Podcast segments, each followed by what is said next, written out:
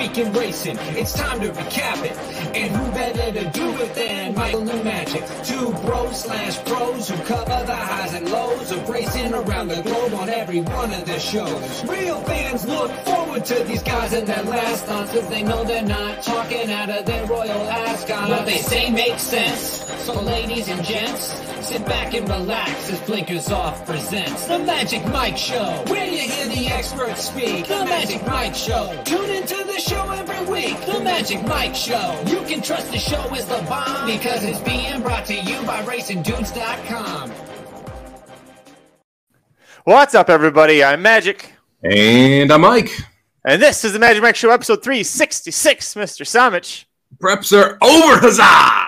Oh, boy. They, uh, well, almost. We actually have the Lexington Stakes this week. It's a twenty-point Kentucky Derby prep. But, yeah, pretty much. We're done. Yeah, the, congratulations. We pretty much survived it.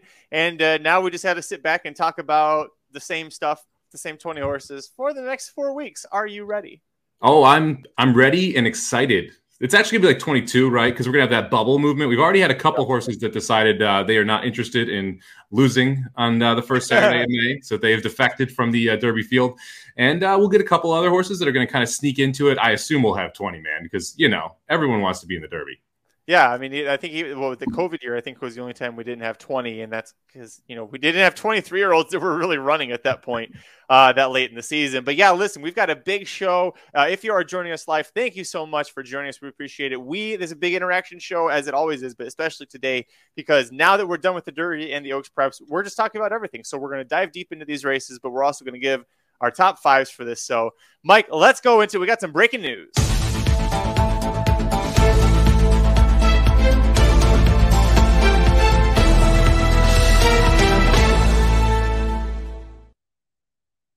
Breaking news as of two days ago, Mo Donegal catches Early Voting to win the Wood Memorial Stakes.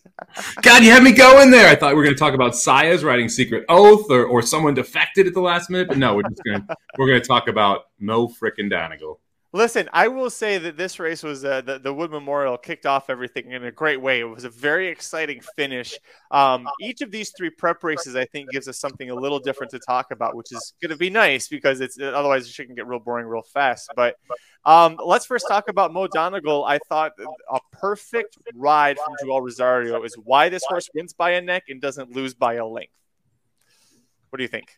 Um, I think that that's pretty accurate. Uh, Early Voting kind of got a, a nice early lead, and, and the, the way that this was timed out was was exceptional on the Rosario side. I thought he did a great job uh, kind of sending Mo Donegal at the right time, um, being able to get him uh, into a position where he could, he could attack Early Voting late. You see here, Early Voting gets to that early lead. Um, this is an interesting one. I, I, there's going to be a lot of buzz. Yeah, there you go. There's the breaking news. Morello actually got out of the gate. Uh, there's going to be a lot of buzz about Mo Donegal in this race. Um, I, I think he's going to be one of those horses that is going to catch a bunch of hype in this spot. It's going to be interesting to see what he goes off at in the Derby. This is one of those races where, I, I you know, the more I watch it, the less I'm interested in betting either of these horses back. Uh, so I, you're going to have Early Voting. You're going to have Mo Donegal here, but I'm not sure either of them is very good.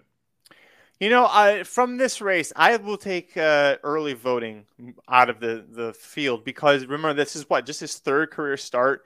Um, and he's got a lot of speed. This, you know, he was coming off a little bit of a layoff in a muddy track, and I think he's got a bright future. I don't know how much I want him in the Kentucky Derby to win, but I think that he's sneaky, depending on where he draws, Mike, and how the, the pace ends up setting up, because we're, you talked about the defections we're starting to see already. Um, I think he could be a, quite a sneaky play to, you know, maybe not the exacta, or definitely trifecta and superfecta, because he'll be that speed, and ever as everybody's stumble bunnying home, nope, very few horses are going to be able to catch him, I think. So that's where that's who I would take out of this race. It's interesting because because you say that, um, and and he definitely was the speed in this spot. Uh, they had so Craig Malowski, who does uh, Time Form Figs, he posts up the fastest half miles from all the mile and a, or nine furlong plus prep races. Where do you think Early Voting's wood effort here from the first half mile, how fast it was in the top twenty? Where do you think he lands? thirteenth. He's, he's eighth. So he's okay. Pretty far down there. Uh, I'm not sure he's going to be able to get to the lead in the Derby. I think he's going to be forced to kind of stalk off it or use way too much horse to be able to get out there. We saw even with this slower pace, he was still struggling at the end here to, to obviously try and hold off Mo Donegal. Wasn't able to do so. So I'm worried that without a faster pace, he's going to have less and less of a chance to be able to get the job done. Yeah, Morello, the five horse here, you can see broke really poorly there.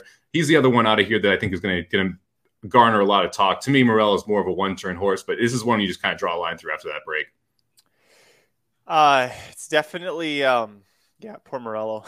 I'll I, I think we also learned we don't want him in the Derby, but uh, yeah, I I don't know. I, I again, I don't think early voting is. Uh, I, don't, I don't think he's a win contender. I just think if you want to play him, you know, some a horse that can hold on, because so many of these horses are going to be gasping for air behind him. Mo Donegal, I've seen a lot of people, and it was brought up in the live feed that we did. Uh, Mo Donegal is a Belmont horse. Do you like that idea better? Do you understand why people would want would think Belmont over Kentucky Derby for him? Yeah, I do. So let's just talk about Mo Donegal here. And right now you can see Mo Donegal sitting here um, on the rail, the one horse. Uh, here's the thing. Mo Donegal needs a really good trip, and that's what Rosario is able to get him here. He's able to find a way to kind of weave through horses and, and get the job done. And this is a nine-horse field, eight-horse field, not that big. When you go to the Derby and you're facing twenty horses, and your whole thing is that you're a grinder, right? You need to get get loose and then get get wide. You need to be able to not lose your momentum, because if you do at any point, you're not going to be able to re- re- get it going quick enough to be able to really make a run. And that's what Rosario does here. You can see he's able to get him loose here. Then he's going to duck to the inside of the seven, be able to make a move around the three. Mo Donegal never has to stop at all. Yep. The problem is in the Derby with twenty horses, it's unlikely that you're going to be able to get this type of trip where you're essentially weaving in and out, you know, going up the rail, then you weaved outside a horse at the backstretch, then up the rail around the turn, then able to get the rail here, then you go wide, never got stopped. With twenty horses, you're going to get stopped somewhere. When you go to the Belmont, first off, you have a longer stretch, which is great for a horse like Mo Donegal, who clearly needs to take some time to get his momentum going, but you also have less horses to try and find a way through. So it, it makes much more sense that you see him successful in the Belmont versus being successful in the Kentucky Derby. Uh, the two Saffies get third and fourth here. Everybody else, uh, Barisi, that's a New York bred that was facing Open Company and got his first loss. I think, you know, back to New York bred. Uh, for him, we'll give the last question and we'll move out of here. Steve asks, who's riding Mo Donegal for the Derby? Because, of course, Joel Rosario is riding the Kentucky Derby winner Epicenter. So Mo Donegal is going to have Irad Ortiz. It's Irad, it's Pletcher. Uh, yeah, it's going to be a good, good going to be a good fit for them. He's going to have Irad? Really? Yeah. Oh, hmm. I didn't realize that. Yep. That'll be interesting. That makes, I mean, that's, that's who you want. Well, because uh, uh, Chad Brown's actually best uh, three-year-old has the best jockey in the world aboard, and that's Flavien Prat on Zandon. Uh, by the way, can we just give a quick round of applause to Flavien Prat? I mean, my God. Talk about saying I'm officially moving on from California, putting on your big boy pants and just shitting on everybody in Keeneland. It was so beautiful to see. Uh, love our boy. Um, all right, so he pilots Zandon here. I'm going to apologize in advance if you're watching this live for the replay. Um, yeah, I, I, which which horse is he? He's white cap, blue silks. Uh, yeah, he's he's saddle cloth. You can't tell. I mean, this one right here. To... There you go. There you go. Thanks, Mike. Um, okay, so Zandon kind of takes back a little bit farther than uh, necessarily anticipated. Flavien Prat sensing some trouble there. But what did you think about Zandon's effort here? I was quite impressed. Uh, I mean, Zandon ran very, very well. I mean, when you watch this race live, you see Emmanuel out there, and Emmanuel's setting the pace and, and going pretty slow. I mean, he goes twenty-four flat, basically, almost forty-eight flat. I thought he was going to be very, very dangerous when he got loose like this. Um, and, and Zandon kind of gets shuffled here. So now you can see Zandon's in second to last place here in the blue with the white cap. Um, and it looks like in a, just a world of trouble. And, and now if you can follow this four horse, Flavien will will show you just how to ride a horse through traffic, because this is a beautiful job of not getting in any trouble, especially with horses around him bumping, which you'll see here. Uh, so he gets shuffled all the way back, and you can see even the M B C pace number up there says it's slow. Uh, so to be able to come from last with what you think is a decently quality horse in Emmanuel setting the pace um, into a slow pace is, is pretty darn impressive. You see Rattle and Roll rolling up to the outside there. Smile Happy, the ten horse sitting right here. And now watch Zandon here with Pratt. I mean, so he's in the blue with the white cap, starting to come up. Uh, he's now into fourth to last. Shoot. And he's going to weave right to the inside of these horses. Shoot. And you're going to you're going to see the two outsides start bumping back and forth. He's then going to go right to the outside of Smile Happy when he gets this split. And once he gets loose, Zandon just accelerates. Shoot. I mean, and this is a masterclass in how to dodge, how to be able to dodge traffic going through the lane. Uh, again, an absolutely wonderful effort. I'm a little concerned again if you try and do this at the Derby. You've got twenty horses in front of you, and Pratt and Ortiz, two of the best in the world, are still going to have trouble getting through all these horses clean without having either of them to stop. This was such a such a beautiful, performance from Flavien Prat. I loved it. Um, my God, I, I this, it was so fun to watch him do that in, in that race. Like you said, Mike, he just weaved so perfectly through. Now things have to open for him, but when the holes opened, he took advantage of them before they shut on him, and that's something that a lot of jocks struggle with. Um, Uh, there really wasn't any. I don't know if there's anything else here that we really want to talk about. Well, yes, there is. Well, Smile Happy. Smile yeah, Happy. It, second. Let's watch. He's three wide, to, and I was actually very surprised that he was this forwardly placed. Were you? I thought that Zandon and Smile Happy would be in opposite spots, and, and you hit the nail on the head. He, he ended up three wide, three wide on both turns. So a little bit of an excuse just from a, a trip perspective there on the Smile Happy side. Although I really think this was kind of the instructions. It was don't let the lead get too far away from you. You're probably the best horse in the race. Just take it to him when you get the chance. I mean, this is very similar to what we saw from Kathleen O. Just don't get in trouble. Go wide both turns, and you'll just beat him down the lane. And unfortunately, Zandon just fired here for the connections of Smile Happy. And that's that was really the difference, is that Zandon ran Smile Happy down. I thought Smile Happy ran a, a very good race here and just was second best. Buyer speed figure wise, I just lost the page. I moved off of. There we go. Zandon gets a ninety-eight. That's back-to-back ninety-fours for Smile Happy. So four races. Um, uh, the first two very impressive route victories, eighty-two buyer, ninety. Both times at, th- at three now he's gotten a ninety-four. So as a smile, if you're a Smile Happy supporter, are you a little worried? Did he not take a step forward? Did he not take enough of a step forward here from start one to start two at age three? Well, I, I think that's a little, I think he did take a step forward. So let me start with that. Like, like I'm not just going to be a slave to a buyer number and say, oh, it's the exact same effort in this sense. I, I think that the race that he ran here was a little bit better than what we saw last time, being forwardly placed and also being wide on both turns. I thought was a improvement from the Smile Happy side. So um, I don't think it was necessarily a negative move in that sense that, that Smile Happy took a step backward. So to me, I felt like this was a, a, a little bit of step forward. I still have a Lannery issue, although Lannery did everything right here. So I'm not going to knock him for this trip. He, he the, the trip was fine. He did everything he was supposed to, just got run down late. Um, but to me, I mean, this is really about about Zandon and, and what he did. I, I think this, I'm, I am very hard pressed to take Smile Happy at anything under ten to one. And I'm not getting ten to one or over. So for me, Smile Happy is off any of type of my win bets. Maybe he fits the fourth spot in the try or in the super or something like that. Zandon's a little tougher. Um, I mean, you look at this, and, and where we got the chart up here, we always talk about, well, let's see where other people finish. Smile Happy was fourth. Emmanuel was first. Golden Glider was second at the half mile, or at the, at the quarter mile point, and first, second, and third at the half mile point. No one else closes, and Zandon was in tenth. And so it made this move into a, a the top three that, that were that held. So it's it's a very, very impressive move from Zandon here. Between Early Voting and Zandon, one of those horses is hitting the board in the Derby for Chad Brown. I really, I have a strong feeling about it. And you brought up Smile Happy. Uh, definitely hitting the super. Trish Smith agrees with you in the chat. Uh, uh, Vashon says that uh, Zandon is his Derby pick if he breaks well. Thinks he wins by open lengths. Um, you know, he does have some trouble uh, breaking a little bit, but uh, I think the horse definitely has the ability to get the distance going a mile and eight. The way that he finished this race uh, was good. I want to bring up a Pedlo brought up a great question here. Why is one horse, Mike, getting through a big deal when it's Zandon versus it's going to be trouble when it's Mo Donegal? I have an answer, but I want to go to you first on this one. Well, I, I mean, to me, I think they're both in trouble. I mean, I, I think both of them are going to have to work to get through it. I, I wouldn't. I'm not going to pick either to win the Derby. I can tell you that right now. Um, so in, in my mind, they both have the same issue. I trust Prat a little more than I trust uh, I trust Irad. And I also think that Zandon is more tactical than Mo Donegal. Um, Mo Donegal struggled to get out of the break more and kind of ha- always comes from the back. Well, Zandon's shown speed before. So you have more tactical speed with Zandon, and you really have a one-dimensional horse in Mo Donegal. Uh, so to me, that's the main difference between the two of them, is that I feel like Zandon could be closer if he wants to be.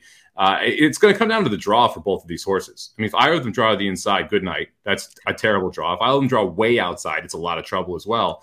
Um, so it, it's going to be interesting to see where both of them end up. But in my mind, they are very similar. You're going to get a bad price on both of them. The difference is Zandon has some tactical speed. Which one is the worst price, the lower price? I think Mo Donegal's got a lot more love. Uh, well, Zandon's the morning line favorite, uh, according to multiple people right now. So Derby I mean, I, favorite? Yeah, yeah. Um, so I I would be surprised. Yeah, yes, yeah. Uh, it's multiple D R F guys who put up their morning lines, and uh, the early Churchill line was all Zandon four to one or three to one. So uh, Zandon is currently your early favorite, uh, but I disagree with that. And you're also seeing the overseas boards disagree with it. They've all had Epicenter as the favorite. So, um, but yeah, to, to answer the question on Pedlo's side, the difference is specifically the early speed that Zandon does possess when he wants to. And this was just a race where I think he got shuffled a little bit. I also, great points. I, I don't disagree with any of those. I'll add that I think that uh, Zandon was able to reel in the speed and get past it. And Mike, you brought up a great point. The speed, they they shifted positions, but they pretty much all stayed up front. Uh, Mo Donegal, it was a horse that was coming off of a layoff. Yes, he had everything his own way, but Mo Donegal barely caught him. And to me, that was because of Rosario's ride. Any other kind of a trip, Mo Donegal doesn't get there. Zandon had to make his way through the horses, had to make his trip, and did it by open length. So to me, that's where the difference is. Zandon visually looked a lot more impressive. Mo Donegal was just like, come on, come on. I still stand by the statement. That horse will be, it could be a grade one potential winner if he puts blinkers on. I think that horse just needs blinkers to focus, get him more better position early. And then when he's grinding, at least he's, you know, at the front grinding when they start doing it. Well, question for you. Which race do you think comes back better long-term? In two months, which race was better, the Wood or the Bluegrass? The Wood. Interesting. Okay. What do you think? Yeah, I think it's the Bluegrass. Okay. Um, but the problem is, like, after the top three, I guess there's really not much we're seeing here. And it's the same thing in the Wood. It's like it's – and I, okay, I guess this is my other part. I think Smile Happy is significantly better than Early Voting. I guess that's the other reason why I like Zandon more than Mo Donegal. Um, and you also saw Mo Donegal down in Florida – not be able to get by, and I know that people will talk about this a little bit, but not be able to get by um, simplification, and then White Abarrio not really closing on him um, in the final use. So I've got other issues on, on the Mo Donegal train there too. I'll go back to the chat here real quick before we move on. Uh, Ron agrees with you. He thinks uh, Zandon's got tactical speed. Uh, Charles, is there anyone in the country riding better than Pratt? No, but thank you for asking, Charles. I appreciate that. Are you, if, are, so Benny Southstreet, the, the guy on Twitter, was tracking Pratt all weekend, and we're talking like seventeen to one, second, two to one, first. It was it was very very impressive what Pratt was able to do, and the fact that the, some of the mounts that he was getting tells you he's going to get very good mounts in New York as well. Like if if I could get a future wager on Pratt winning the Saratoga jockey title, I would bet it right now. If you gave me anything over three to one, even over two to one, I take it. uh, rattle and roll, man. I. I, I, that's it. I, this is it, me. Mike, I said, I, this was my one chance. My one time betting rattle and roll this year uh, in, in a prep race was this spot. And he, he he didn't run bad. It wasn't bad, but he's not. Look where he was at. I mean. Well, well here's the thing. He was four wide, four wide, and he closed, and no one else really closed. I, I don't think his race was bad at all if you look at what he did. I mean, he came from eleventh and got to sixth. The people in front of him at the half mile were sixth, second, first, and third. And then Zandon, who ran out, like was able to do it all. Uh, so I, I don't think that this was that bad of an effort from Rattle and Roll. I think it's better than what it looks on paper. Uh, this is pretty. I love this. Uh, I'll go to that one and say, listen, we've got the Santa Anita Derby to talk about here next. That's what I was giggling about because we've got Taiba, and yeah. uh, this is going to be just so exciting to talk about. Mike, listen, personal feelings aside, what this horse did is historically like impressive. It's never been done before, winning the Santa Anita Derby in his second career start. Um, But like Chris says, we're rooting for Taiba to catch the foot. I am. I I this was. I don't even care that it was a Baffert that won because it could have been one of the other ones that did it, and I would have been okay. I just I can't stand this owner. I can't stand it. But anyways, let's watch the replay here. Uh, Taiba from post six is going to set a nice tracking spot, and we weren't sure what was going to happen with him, Mike, because he just that one career uh, race. It was six furlongs, and he had to be pushed a little bit to stay engaged early. So uh, he's going to stay with Forbidden Kingdom here initially, but. Um, what did you initially at this point in the race? What are you thinking? Well, I thought this was a match race at this point in the race. I, I thought this wasn't the best trip for Taiba. I was being strung five wide essentially here because of the because Forbidden Kingdom is on in the three path essentially. Um, I thought that Taiba's best chance was to be where Messier is, to be honest with you, and that you have the two of the you have Forbidden Kingdom and Taiba up front, and then Messier tracking in third and trying to stalk, and mm-hmm. Taiba goes back past Forbidden Kingdom and then has to hold off Messier, and, and we have the exact opposite play out here where Messier go, goes past Forbidden Kingdom and, and has to try and hold off Taiba here. Um, Look, this is this is a monster effort because they didn't exactly go slow. forty-six point six three. That's going to be the fourth fastest half mile going into the Derby. Uh, and that's from Messier with Forbidden Kingdom no longer in the Derby. So Messier is the fourth fastest there with two of them coming out of Sunland who are faster. So I almost want to throw, draw a line through the two of them. So Messier is going to be forwardly placed. So they're, they're cooking. They're moving along. And what impressed me most about Taiba here is that Messier doesn't come back to Taiba. Taiba goes by Messier, and, and that to me was awfully impressive. First time going around two turns, first time against winners. I just tons of upside from here. Now, the, the big question is, was this too much too soon, right? Is this a, an effort that you're going to bounce off of for your Taiba? Because this is monstrous. I want to bring up what, right here in the stretch, watch Messier, because I have seen this comment or this question. See, he hits him. He's already hit him once. Horse isn't really responding. Remember, Sanya, they got a whip rule. Hits him again. Hits him again. Hits him again. We're at the sixteenth pole. He didn't give up on him. Nobody, don't ever. T- I mean, I'm not gonna, I'm not singling you out specifically with the commenter there, but uh, no, that horse was absolutely. Hey, today Google checked a billion passwords. That's pretty great, Mike.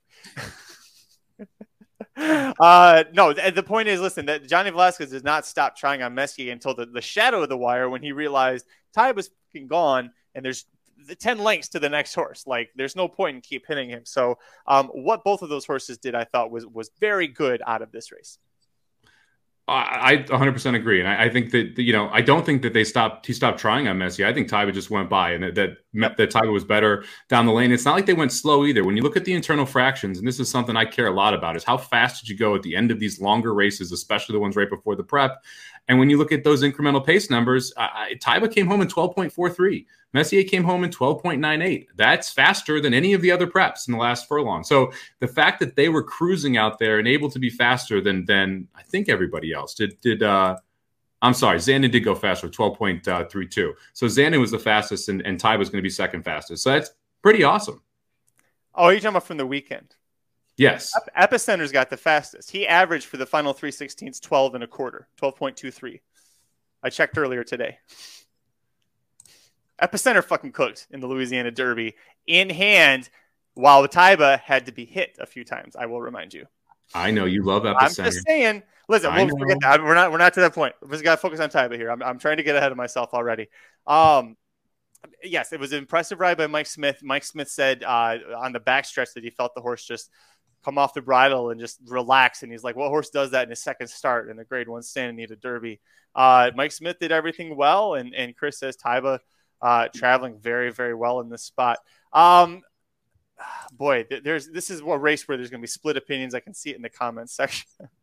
Hope Taiba. There's so many. I hope Taiba gets the rail draw comments that I've seen today. I love it.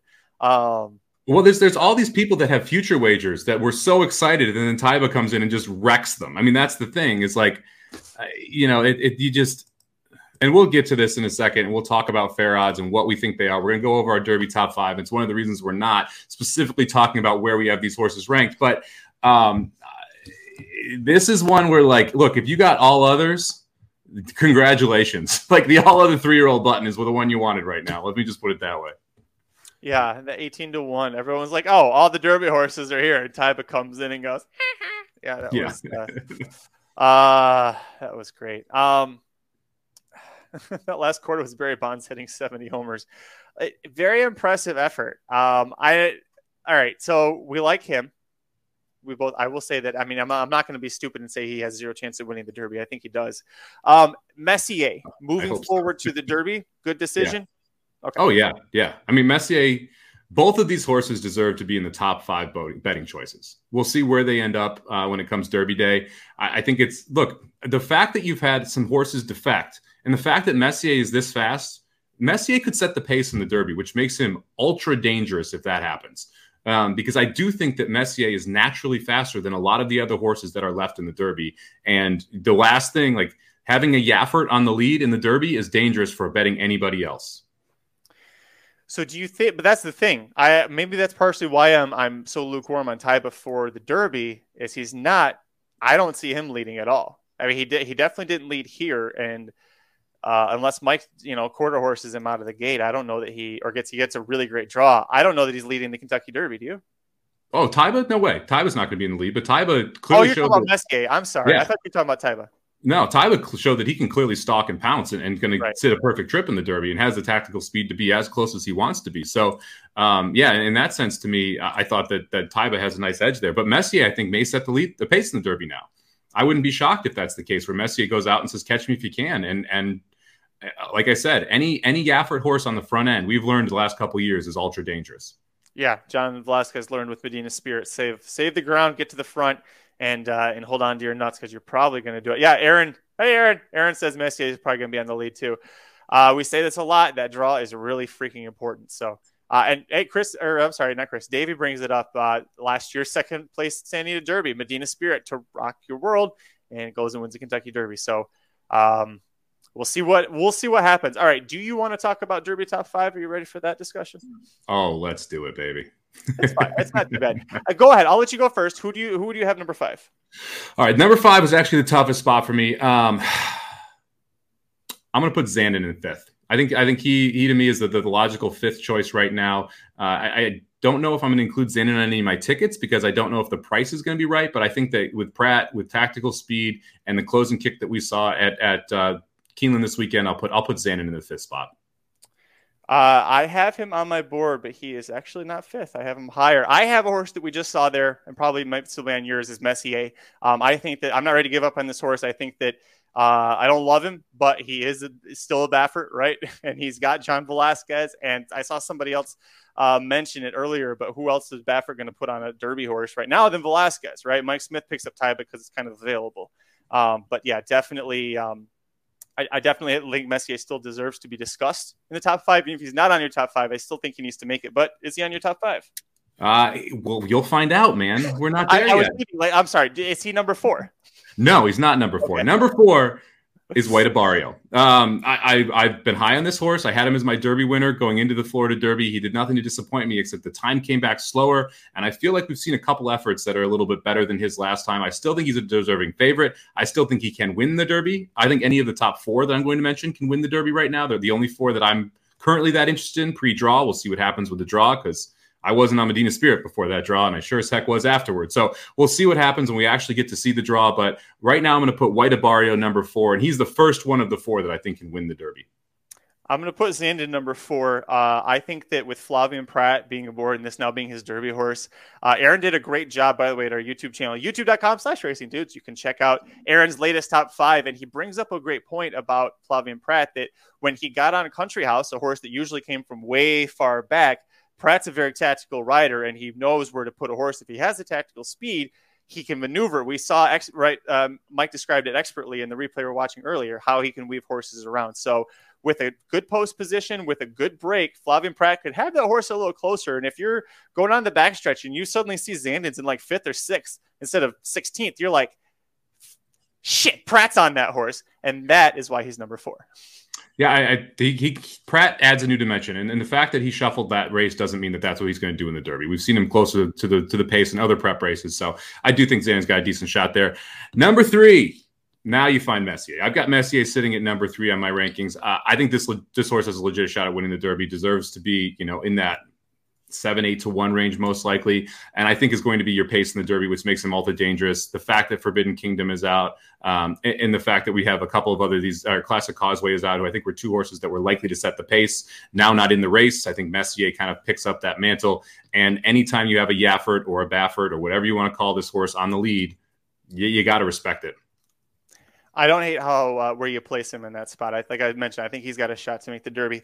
Um, back in twenty eighteen, Uh, there was the whole issue with Justify and should he have been in the Santa Anita Derby, should have won the Santa Anita Derby, right? Because he had the positive test.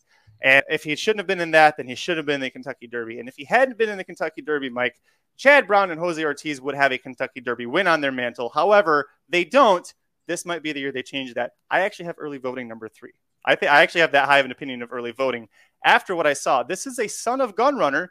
Uh, is he pretty good as a sire right now? Out of yeah, a chase okay. down there. So we know distance is, is very much what this horse wants to do. Um, loves the dirt.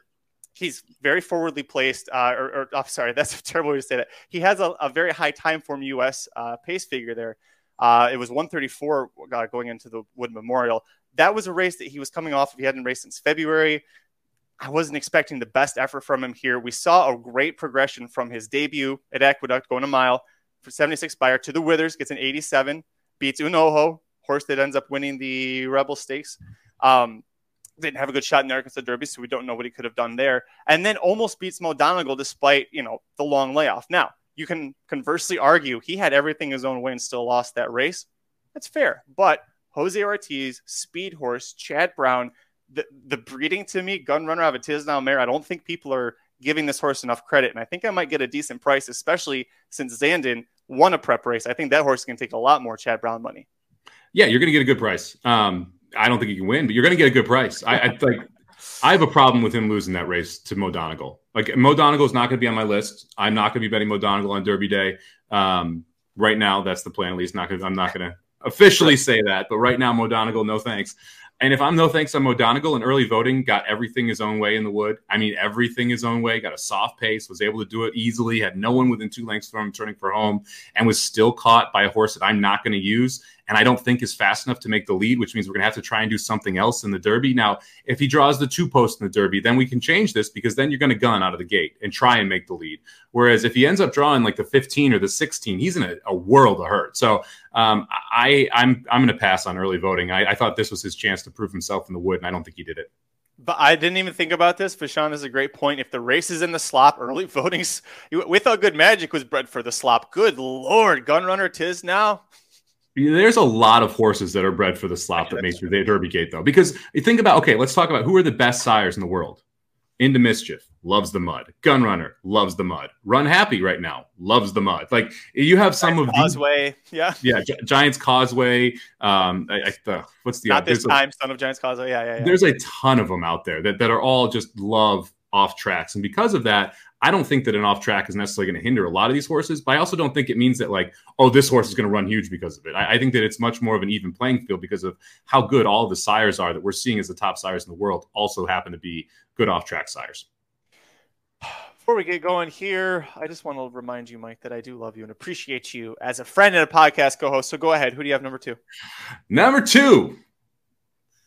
Epicenter. I, I can't put him number one right now, and I have to put him at number two. Look, he was very good down in Louisiana. I still don't know how good that Louisiana crop is, and that, like, we haven't had much cross-pollination here with the different crops, so it's it's tough to really judge who is good based on who everyone else's faced. So we're kind of a little, little more shaking up the box and kind of dropping out who you like here.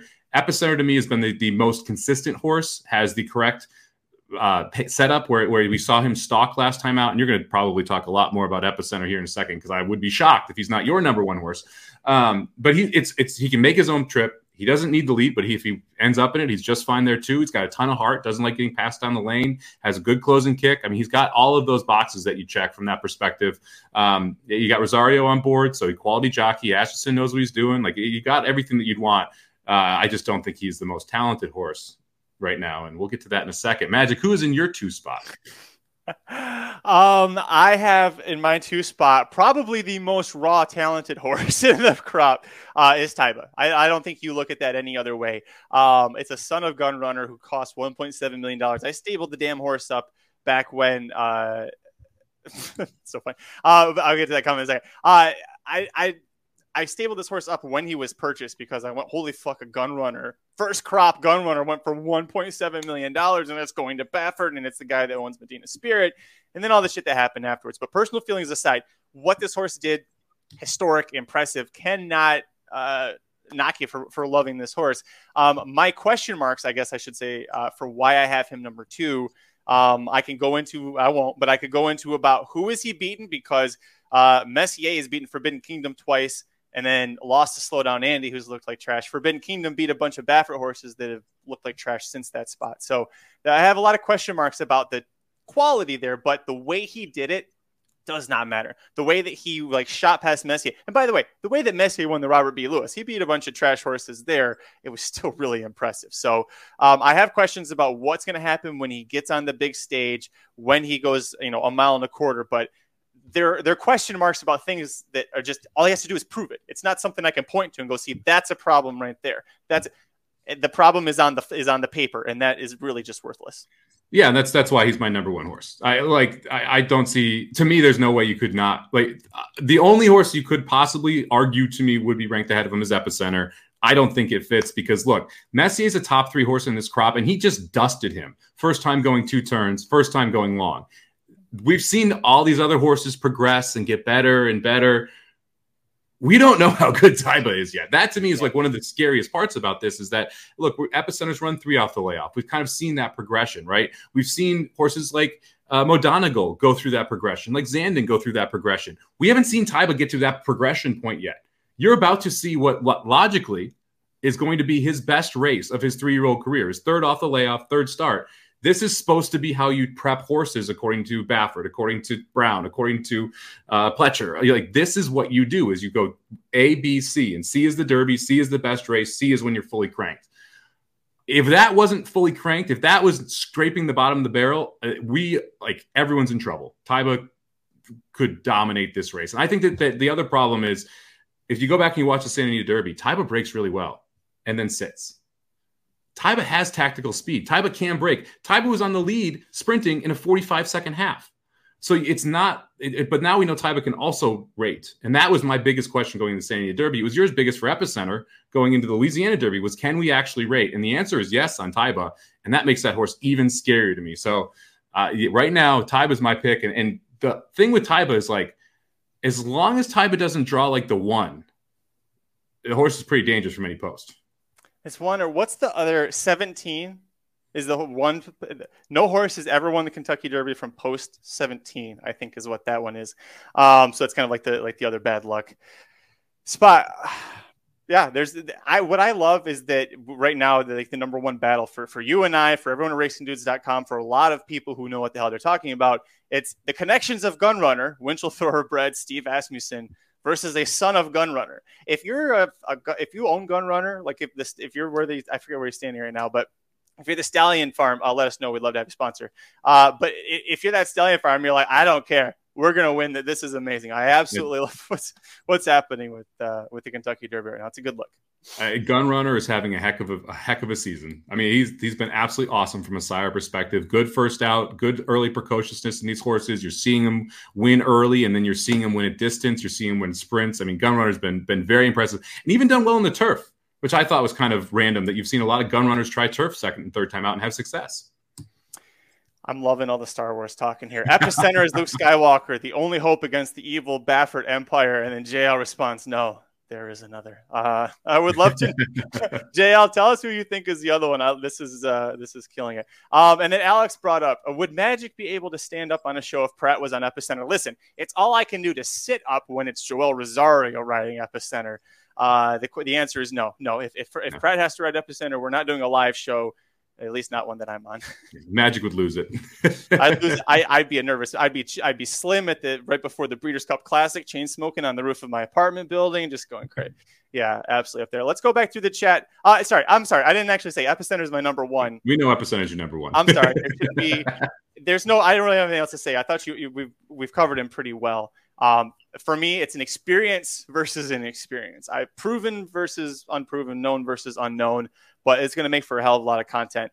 Uh, Mike, real quick, before we get out of here, we got the Kentucky Oaks races to talk about as well. Uh, first off, let's go talk about Friday's uh, grade one Ashland Stakes at Keeneland, kicking off the day. Uh, and this is one of the few races it seems like Flavien Prat didn't win because he wasn't on a horse.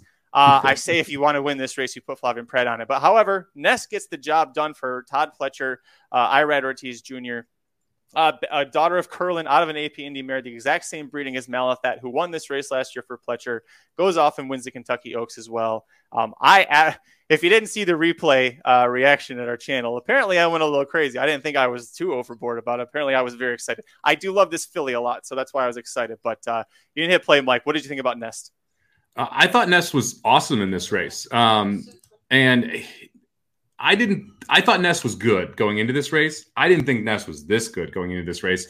Um, and, and this is one of those where you kind of, you watch it and you're like, all right, now what can I take out of this? What should I take out of this? Where do I kind of want to rank Nest? And I, to me, the Oaks is, I love the Derby, and the Derby's super interesting. The Oaks might be a more interesting race though, because of who you have that is going to line up into that gate and who we're going to see. I mean, Nest, you just added to the list of, of a just another very strong contender in a race that it has a ton of strong contenders already. I just want to sit back and watch Nest. No, this is beautiful. Um, I, we don't have to talk too much about this race because uh, I thought that she was kind of a standout uh, among the other horses. The other one you could possibly consider was Interstate Daydream, who's setting the pace uh, for Brad Cox. And she had a pressure pace, and Happy Soul was the stretch out sprinter for Wesley Ward, um, who ends up fading to sixth, whereas Interstate Daydream misses second by a nose. So Interstate Daydream could be interesting next out. I think we learned that she's not that elite. She's not She Dares the Devil, which Brett Cox has had. She's uh, uh, She Dares the Devil this year. She's not She Dares the Devil at three. She Dares the Devil at five. And that's okay. You can still win a lot of races with her. Yeah, look, the, the performance was pretty good. You had Cocktail Moments who came up and, and win second, a photo for second here. But it really, it's just Nest and everybody else. And that's kind of what we what we learned in this spot. Um, I think that there are some other good options in here long term, like maybe, you know, the, the, the Ohio Derbies and the, the West Virginia Derbies for the Philly side. Those are horses. Those are spots where I think you're going to see some of these horses win races. But uh, the only one that, that really matters in the Oaks is the one that's currently rolling away from this field. Uh, and doing so very, very impressively. Now, again, the time isn't wonderful here. You know, as Magic skips home, this horse is skipping home in twenty-five seconds. So not, well, not yeah, she just bounced it. But that, but still a very, very impressive performance here from Nesta, and one that I'm looking forward to seeing on, on the first Saturday, Friday in May. She made that look like a like a trampoline there. She really was jumping in the air. Uh, yeah, I, I love Nest. Not much more to talk about from that one moving forward. Uh, we'll head back to Santa Anita on Saturday. We had the grade two Santa Anita Oaks, and this one was the biggest surprise of the entire weekend. Uh, for me, Mike, because of Dari Manor, a horse that I had number one once she was with Tim Yakteen. As far as the Kentucky Oaks goes, well, suddenly she's not even possibly in the Kentucky Oaks picture because she misses by a neck to, to hang on. Yeah, no, that's yeah. right. That says Desert Dawn. Okay. All right. So she misses to Desert Dawn. Um, yeah, I don't really know. I, I don't know what to think about that. Like, did she, did she and Ain't Easy? They didn't really, they went fast, but I didn't think they really cooked each other out that out, out that badly. I know she just slowed down a lot. I mean, and that's what you saw. You get one ten for six furlongs. They go one thirty-six for the mile. That's twenty-six point one seconds for two furlongs there. That's awfully slow. Um, and, and then they come home in seven here. And that's why Desert Dawn's able to get the job done and, and pull what was by far the biggest upset in any of the press we saw this weekend. I'm going to go get my dogs real quick. I don't know if they're barking at. I'm home alone. So um, yeah. you well, I'll talk about it. I'll talk about this real quick because I think this is pretty interesting. Um, so, yeah, we'll throw the replay on here so that you can, you can see um, – Uh, Desert Dawn, Rundown, and Dari Manor late. But yeah, the Oaks Derby double, I think, is shaping up to be wildly interesting. Uh, Aaron brought this up here on the chat. We've got Luis Saez, who's now going to step up, and beyond Secret Oath. Uh, I think that makes Secret Oath really interesting. It was Secret Oath was a horse that I thought was going to get overbet in the Oaks, and I still think it's probably going to be a little bit overbet because of what she did in the Arkansas Derby against the boys and now switching over. But you've got Nest, you've got Kathleen O, you've got Echo Zulu, who are all going to take a lot of money. It's going to be interesting to see if we if we see a Dari Manor in here. After this race, I'm not really in love with her as she tried to press the pace here and was able to get caught late. Um, so it, this, to me, is one of those races or one of those doubles I think is setting up to be really interesting when we talk about this Oaks Derby double because you are not going to have a standout favorite in either race. So when you have a, a competitive race, it's probably going to be ten to twelve horses on the Oaks side, followed by a competitive race, which is probably going to be twenty horses on the Derby side. There's going to be a ton of value. I'm picking the the, the double. If, like right now, if I could, I would lock in Kathleen O and Taiba in the double. Um, those would be the two that I'm interested in. I wonder if you get like twenty-five, thirty to one on that, which would be wild. You might even get more than that, which is crazy to me that, that you could get that kind of a payout for this bet. Uh, uh, it's a good pause or a good break there because right here, if you're watching live, the uh, you see Desert Dawn just kind of roll right up. Uh, an Arizona bred who I think costs fifteen thousand uh, shekels. I think that's the currency in Arizona. And, uh, yeah, just rolls right up on, on the Dari Manor.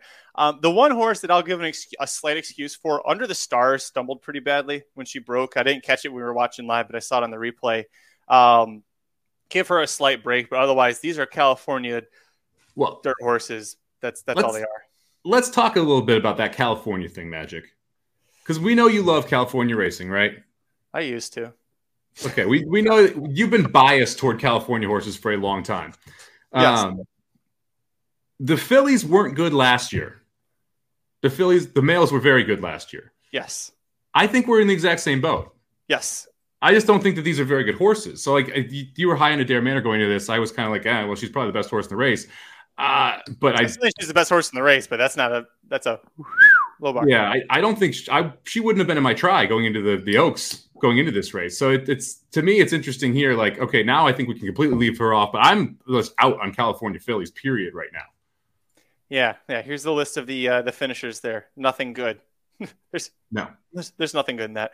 Uh, all right. So based on that lovely note, let's head over to Aqueduct. The final race of the uh, entire weekend, as far as the preps went, uh, the Gazelle Stakes here and Nostalgic getting the job done for uh, trainer Bill Mott, jockey Jose Ortiz, and uh, walk me through what you thought about this race. Venti Valentine, I, I really thought that she might have it until the end there.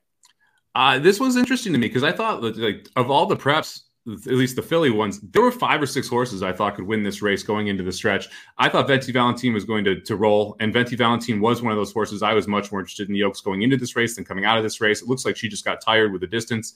Uh, Nostalgic able to come up the rail and kind of grind this out. It wasn't really a turn of foot. It was more of a just kind of continuing to press and go and go and go, and eventually able to get the job done. Um, I don't think I want anybody out of this one in the Oaks, though. I think this just... The horse that you would have wanted in the Oaks is Venti Valentine, right? She was the one that, that could have like stamped the, the, hey, I'm a player here. And, and I just, she just doesn't. I mean, th- this again is one of those situations where she makes the lead. She doesn't really get that much pace pressure. You've got Classy Edition sitting outside of her, but not really pressing. You've got Divine Huntress going three wide. And then Nostalgic just sitting in that, that perfect, you know, pocket trip where just able to kind of come up the rail and get the job done. I actually thought Divine Huntress had a huge shot turning for home and she ended up flattening out. Um, but yeah, uh, to me, this was whether or not Venti Valentine was a star, and we found out she's not. Yeah, we were rooting for her. Uh, I still think she's a really great filly. I just don't, yeah, she's not the Kentucky Oaks threat that we thought possibly she was.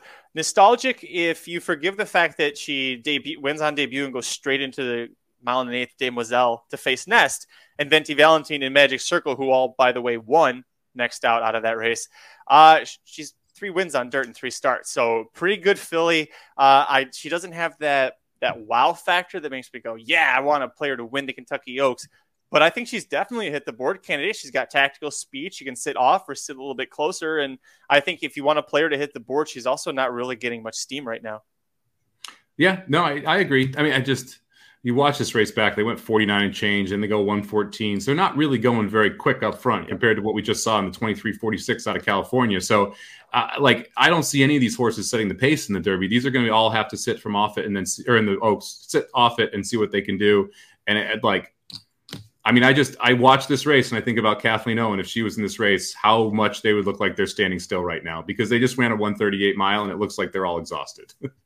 I, uh, just for shits and giggles, I, after watching all the replays again this morning, I, I'm going to go back and watch Kathleen O uh, in her last race. Oh, my God. It's not. Oh, my God. If, uh, let's just go right into it, Mike. Let's talk about our top five of the Kentucky Oaks, because we got to talk about our girl in a second here. But go ahead. Who do you have number five on your Kentucky Oaks list? Oh, man. Okay, number five. I'm going to put Echo Zulu at number five. Um, I, I think she's she's obviously undefeated, but I have a couple question marks coming out of that last race uh, down down in New Orleans. So I, I'm going to throw Echo Zulu in the fifth spot right now, but she's she could be tough on the lead if she's able to get it. Shahama. I know you here's love Shahama, man. You well, love Shahama. So here's the thing at this point. I've got it down to, I think, two, possibly three horses can win the Kentucky Oaks. So if you're not in my top three, I'm just kind of throwing you on there. I'm throwing Shahama on there because we don't know what the hell she is, and we know everything else, and we don't really like much of what else we've seen. I haven't seen Shahama in America. Todd Pletcher's got her. Todd Pletcher has a filly who's definitely high on my list. So, yeah, Shahama, number five, the horse from Dubai. Why not? All right, all right, I'll I'll I'll respect it. Uh, I'm going to go Hidden Connection, number four, the horse that lost Echo Zulu last time. Uh, I was high on Hidden Connection at the Breeders' Cup. Stumbles out of the break. I uh, kind of got off Hidden Connection a little bit, but I love that last race. She was grinding down Echo Zulu. She, I think Hidden Connection is better suited for the distance. So I'm going to take Hidden Connection in the four spot. I did consider her for uh, the fact that she lost to Echo Zulu for me is ultimately why I couldn't do it. But you know what? Don't worry, Mister Guitar. Neither of us forgot Echo Zulu. Like Dave Barhista, I'll also take Echo Zulu for a dollar at number four. Mike, you brought up great points. I like that she's going to be second off of the layoff from the Fairgrounds Oaks. And she didn't regress from a buyer speed figure standpoint to the point that you're like, oh, that was terrible. She showed heart. She showed determination. We haven't had to see that from her before. We got to see it when there were excuses for her to lose that race, and she didn't. I'm going to take Echo Zulu fourth. I mean, I, I, this is to me like one of the more interchangeable. T- I, people could make legitimate arguments for six horses, or six or seven fillies, and I wouldn't tell you you're you're crazy. Like the, I think there's a lot. I think there's more Oaks competitors than there are Derby competitors on the win spot. Um, number three, I'm gonna go. Oof, this is tough. I'm gonna go Nest number three. I, I thought she was very impressive there, winning uh, the Ashland at Keeneland. I, I thought she looked great, stalking, being able to do it. The time came back pretty good, and she looked visually impressive. So give me Nest at number three. I have Secret Oath, number three here for Dwayne Lucas. Uh, I don't know if you talked about that when I stepped away for a second, but I saw Aaron brought it up in the comments. Luis Saez is taking over for Luis Contreras. So one, one Luis to another uh, for Secret Oath. Luis Saez, no knock on Contreras. Luis Saez, one of the best dirt jockeys, one of the best jockeys overall, definitely on dirt uh, in the country. So I don't have any issue with that. I think it's a major upgrade. It's a nice move. However, I do still have concerns about her running style in terms of winning the Kentucky Oaks. I think she needs to be more forwardly placed, but you are getting a jockey that loves to be forwardly placed in Saez. So Secret Oath, number three with room to grow. I'm going to go number two, so I'll just piggyback on that. Piggyback on that. Secret Oath, I think, is, is going to get a much better trip than we saw what we saw in the Arkansas Derby, where she was three wide, three wide, didn't get sent properly. I think Luis Saez is going to put her in play early and reserve that one big run for when it's needed, not for when you're passing everybody on the turn. Um, so I, I feel like you're going to see Secret Oath take a monster step forward. We've never seen her lose to the girls. She she didn't do anything wrong in the Arkansas Derby. Cyberknife ran a big race in that spot. It's a horse we haven't talked about much, but we probably should. Uh, getting love on the in the futures odds pool also has the fastest half mile outside of Slow Down Andy in the last preps, the fastest opening half mile in the last preps was Cyberknife. So I thought that was interesting as well. Should be a pace player. Um, all that being said, yeah, get back to Secret Oath. I, I think she's going to run better uh, in the Oaks than we saw her run in the Arkansas Derby, which makes her a major player.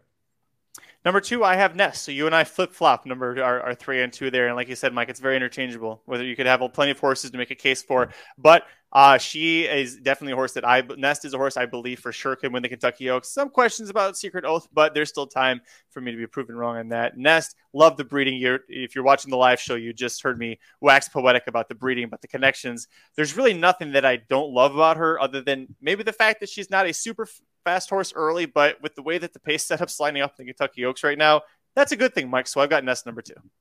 And number one, should we just do it? Let's do it. Throw up the O, baby! Kathleen O, uh, my God. She's been my pick for literally months, and I am not going to get off the Kathleen O train now. Uh, I've been talking about this horse ever since she won the Devona Dale, actually before she won the Devona Dale, because I told you better in the Devona Dale. Uh, I am going to stay right on this this Kathleen O train right until it pulls into the station of Winners Central on the first Friday of May. Shug McGahee won this race once before, nineteen ninety-three. Do you know who the horse was? No. I I forgot it. I asked, I asked somebody to tell us that. you, can't, no, you can't ask a it trivia was, question, not know the answer. I want to say the horse's name was Dispute. I want to say that was... Unbelievable. Let me look. I, I realized as I was, it was Dispute. Okay. Yeah. Um. I wanted. I was like, I was asking, and then I went, shit, I forgot it. I don't know. Is it Dispute? Yeah.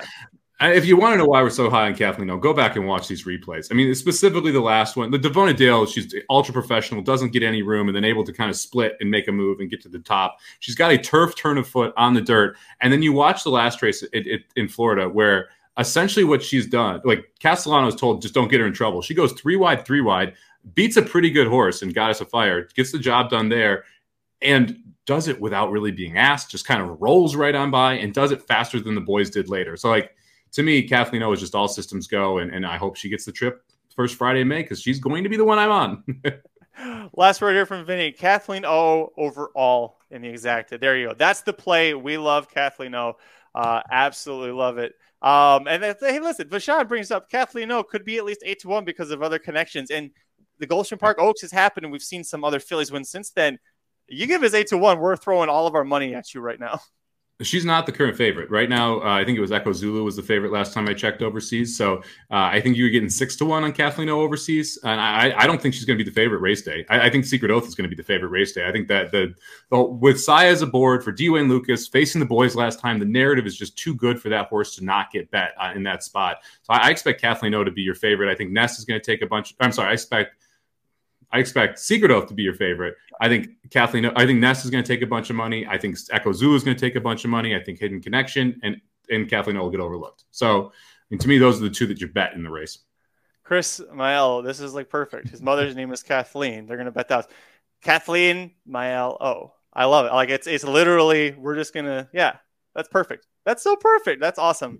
Uh, love that. Uh, Kevin says we need Mike and Mike shirts, Magic Mike shirts with the O instead of Justify. Just, just us just throwing up the. That could work. I like it. Gotta get a new logo, an alt logo, throwing up the O. Well, that's our Kentucky Oaks top five. Uh, let us know in the in the chat, in the comments, what do you think? Who is in your uh, top five for this spot? Mike, this has been a great episode of the Magic Mike Show. Really appreciate everybody joining us. We've had over one hundred of you watching us this entire time. We really, truly appreciate that. If you can give us a like, it would do a world of wonders for us for trying to get more attention, more people to join in and join us in the chat. You guys were a lot of fun, and we really appreciate even people like Luis Rivas. I do it. I, mean, I do Luis, it for right. people like you, Luis. Yeah, you Magic's like, hey, Magic, do you know who won the World Series in nineteen forty-two? Yeah, me neither. Okay, let's move on now. No, I'm really glad. Like, it was the, one of those things that I was like, why am I saying this? I don't, I think it's a dispute, but now I'm confused. And then you asked me, and then I was like, I don't, no, no. Yeah, great point. Ron, uh, Ron asking about Turner Loose. Uh, any, any interest in Turner Loose in the Oaks, or do you think she's a little overmatched in this spot? Yeah, overmatched. I don't like Goddess of Fire. Don't like Turner Loose. Nope. I, I think Goddess of Fire could hit the board. Like, if we look at, if uh, part of me is like, if I'm Hold this on, you know, I kind of have to have Goddess of Fire somewhere, or like in that middle pack, because Kathleen O won by a couple lengths, but didn't like absolutely dust her, and she ran well and just got beat by a better horse. I think you have to respect Goddess of Fire as well. Oh, I forgot to bring this up. Thank you so much, Steve. Kathleen O. Zandon double would put Upstart stud fee through the roof next year. Both of them by Upstart. We talk about Gunner all the time. Upstart is having a hell of a hell of a year. He's got Zandon. He's got Kathleen O. Uh, reinvestment risk. Microshare, who you know was fifth in the Santa Anita Oaks, but has, has won a couple of races. So yeah, or won one race. We've also got, obviously, no storyline this weekend. That weekend is going to be the Japanese horses coming in. We're going to have one coming in from Dubai. Any love for ja- like over under half a race? Will a Japan over under half? Will a Japanese horse win more or less than half a race on the Friday and Saturday of Derby weekend? I love doing this stuff live because I'm like, there were eighteen different ways you could have said that that were better than how you did. Uh, Thanks, will buddy. a Japanese horse that, win yeah. on Derby weekend is what you're asking me. Yes, uh, but I said the half with the over-under. I made my. You're right. I should. Will a Japanese horse win Kentucky Derby weekend? Magic. No. No? I don't know I mean, who else is coming besides Crown Pride that everybody keeps calling Crown Prince. His name is Crown Pride. Please stop calling him Crown Prince, Aaron. Uh, well, I'll take the over because they're running in Tokyo, and I'm sure a Japanese horse will win there. On the same Hello. weekend, different track. Come on, buddy. Um, yeah, no, it, it, it it'll be interesting to see who comes over. I, I I kind of agree with you. I'm not. I think Crown Prince, Crown Pride. I think Crown Pride can't be completely ignored in the Derby, but it's not someone I want on top of the Derby. I think the Crown Pride could kind of get up for that fourth spot somewhere in there. Could be a price that hits the board, but for me, not a Derby contender. Under. Belmont over, sure, because I, I don't know what the fuck's going to happen in the Belmont, but no, not in the... And by the way, they do like to do that. They love to come over for the Derby and stay for the Belmont, so expect yep. to see him in the Belmont. Um, I, I, yeah, no, I, I I agree. And this this was interesting, too. Crown Pride did take money in the future Derby Pool five. fifty to one morning line, I think, and it closed around twenty to one or so. Uh, I think you're going to see this horse get bet on Derby Day. I think it's actually going to be one of the bigger under underlays, where it's getting over-bet, essentially, where... It should be fifty to one, forty to one, somewhere in that range. I think you're going to see something between fifteen and twenty to one on Crown Pride in the Derby. Listen, I not the Derby, but if a Japanese horse wins another race, that's great. I just don't, I don't want the Derby. The Japanese will eventually win the Kentucky Derby. I'm not ready for it yet. We're, we're still, I still need uh, um, Epicenter to do it. So. Well, if, if Magic's not ready yet, we better not let it happen. Gotta wait. We gotta be on your timeline. Listen, Magic is on the struggle bus, all right? I literally yesterday I had one of those days. You know, those days as a parent where you just like, from the moment you wake up, you're just groggy and you, you can't ever shake it. I had five cups of coffee yesterday. I could have taken a nap at any point. It was terrible. I'm still feeling it. Yeah, when when you get to the fourth cup of coffee and you don't have any energy, you should just give up. I mean, it's just over by then. You're like, oh, this, this isn't going to turn around now. I wanted to. The problem was my wife was the same way, and I'm like, well, one of us is winning in this, and it's not, it's not me. I'll go make a fifth cup. Yeah, some people, uh, some people say I never get off the struggle bus. Listen, I do have to get off of this because I've got uh, a lot of race of uh, videos to go edit. Over at YouTube dot com slash Racing Dudes. If you guys aren't subscribed yet, please go do that. You don't want to miss any of the great content we have coming up. Four weeks to the Derby and the Oaks. You can bet we're going to be blasting out as much content as we possibly can. We've got a new Derby top five for Aaron, uh, Oaks top five. Um, I had to write it down because I forgot. Oh, uh, top five Derby prep races. He ranks the Derby prep races in order of importance. So if you still want to go back and study this, uh, maybe you want to bookmark it for later. Go ahead and do that. Uh, but go to YouTube dot com slash Racing Dudes. Also, by the way, credit to this guy, back-to-back weeks of great interviews uh, for owners of the connections. You had Um, it was Mike McKinn, right? Mike McKinn of C seven mm-hmm. Racing Stables, and they didn't get the win they were hoping for, but Smile Happy going off to the Derby. So you can go hear more about him and their family. And if there's anyone else that you want Mike to interview, let us know. We've got uh, play happy to take requests. Uh, Mike is doing a great job of it. So let us know who you want to see.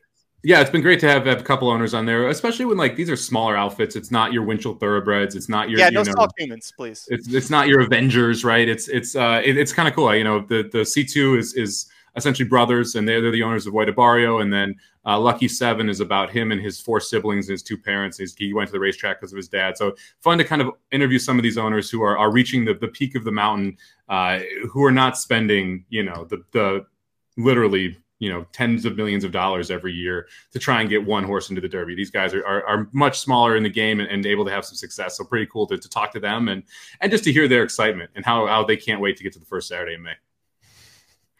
I'd uh, love to interview Pratt. Anytime. Yeah, well, Mike, is, Mike, you're doing a great job of the interviews anyway, so I would say do it, but there's no way I could. No, I'm no. not. This comment was a thousand percent directed at you specifically. You would just gush the entire time.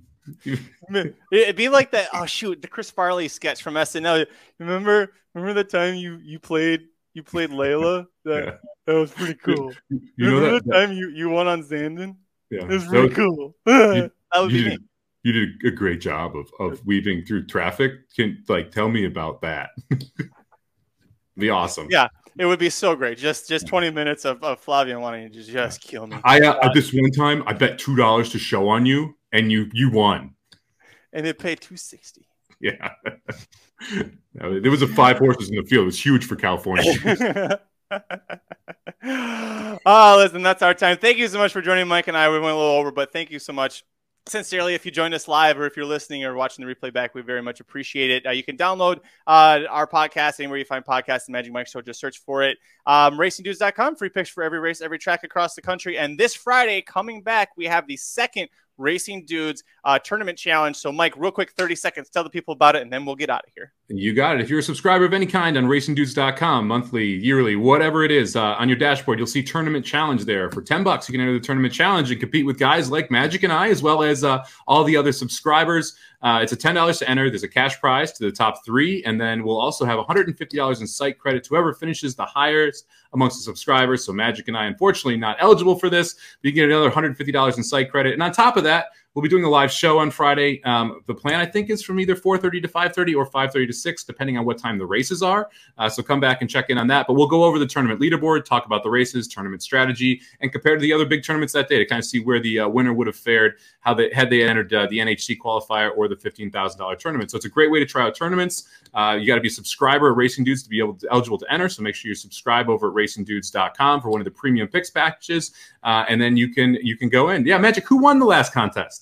I can't I can't oh, remember. Oh, you won. I was going to say who got last last time. Listen, if you're worried about this, about it being difficult, yes, Mike Somich did win the first one. His partner was last. Literally, yeah. We were first and last, and we did not we didn't mean it to be that way. Mike was down in the bottom with me until like three races left, and he's like, I'm done. Okay, now I'm going to go get some money. But uh, yeah, no, it's it's a lot of fun. You don't need to be worried about who you're facing necessarily because, you know, I'm one of them.